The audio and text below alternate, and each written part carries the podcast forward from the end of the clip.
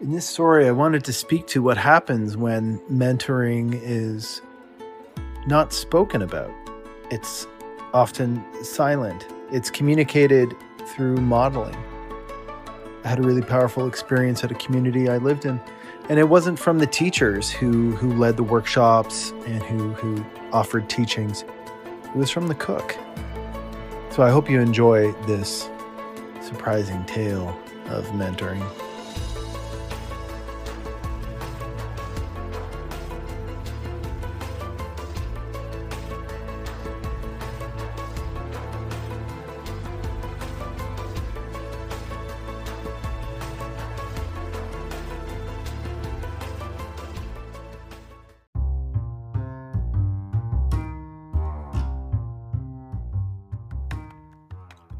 Welcome to The Compass Adventures in Mentoring Men. These aren't just remarkable peak moments and short stories of success, but potent morsels, soulful tales of men facing real challenges, as told through the eyes of a mentor. Identifying info is changed to protect the privacy of men and their families in these digitally precarious times.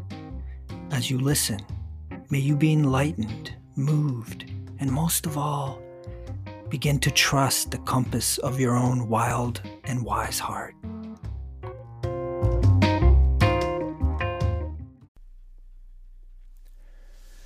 When I was 25, I found myself living at a yoga ashram in British Columbia. I had graduated university. I, I, I, didn't know really what my future entailed or what to do, and I received a bit of like a just coincidental calling to go to this place I'd never been before. And uh, it was a really formative time in my life. I was there for about one and a half years.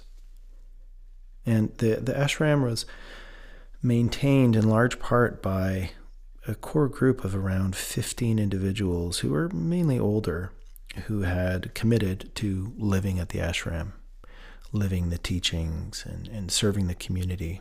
And then there were there were various people like my age who would come in and work for a few months at a time, or yeah, in my case, years at a time.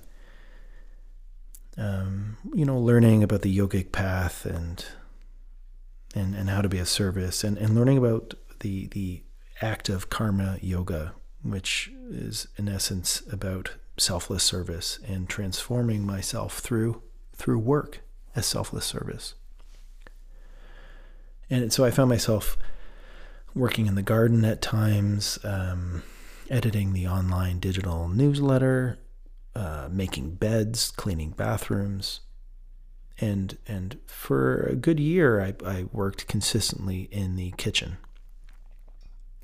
And at the ashram, they had hired a man from the outside to work in the kitchen, and and his name is Gary Sly, and and Gary, you know, um, had two kids. His wife was a social is a social worker, and you know, I learned so much from this man, and I would definitely call him a mentor, and yet there was never one moment when he sat down in a moment of like deliberate mentorship.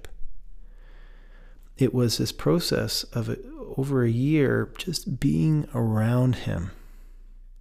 He, first of all, if you've ever worked in a kitchen before, it's a high stress environment. And this is a yoga ashram. And, and not that it's high stress, but there's a lot of, a lot of people coming through, sometimes 150 at a time uh, in the summer months when there's running courses and you know, famous yoga teachers are there, and you know, uh, having good organic food um, is a big important part of of what the ashram provides. And I never once saw Gary stressed. Volunteers would come. You know, these were like people who were signed up for, say, a two week course, and they would be assigned to help in the kitchen. And I once saw a woman come in who just seemed like so frail and unsure of herself. And I'm sure she was at the ashram to kind of reclaim her connection to herself and her power. And she came in kind of meekly saying that she was here to help. And, and Gary just like didn't skip a beat. He, you know, he said, "Oh, have you ever made muffins before?" And and she actually said, "No." She's like, "I don't cook." And the way he treated her, he treated her as if um, she could do it. And he handled her uncertainty with such grace um, that that she was able to make muffins for like a hundred people, which is like a pretty stressful task. And and the same woman, I believe, the next day came in to make scones. you know, again, she's pretty stressed out.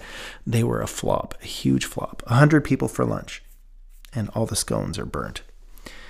And uh, Gary was just so happy to just break out rice cakes for everyone, and like, no worry. And and here was a man who who wasn't steeped in the yogic path, but just embodied this beautiful trust in people and a joy in cooking that I've never seen before. And, and there was this kind of um, mentoring through osmosis that I learned from him, where, where cooking became a joy for me and, and, and an excitement. Um, and I think that was such an important and powerful form of mentoring for me to experience was again this this mentoring through osmosis that just by being around him I it, was like his way began to seep into my bones. And I guess it's uh, you know reminds me to this day it's important to keep in mind who uh, who I keep company with because there is this, this mentoring by osmosis.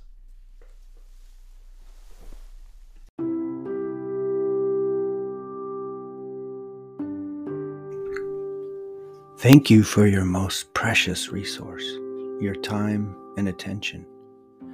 I hope you take something to heart from this tale as told by our guest mentor, perhaps daring to trust your own compass, gathering the allies you need, and a mentor or few, perhaps finding them in unlikely places, all to help you find your own true way through this bewildering world. And you can find me and our guest tending to a community of extraordinary men committed to growing in leadership and love at powerfulandloving.com. Till next time, wishing you all the power and all the love.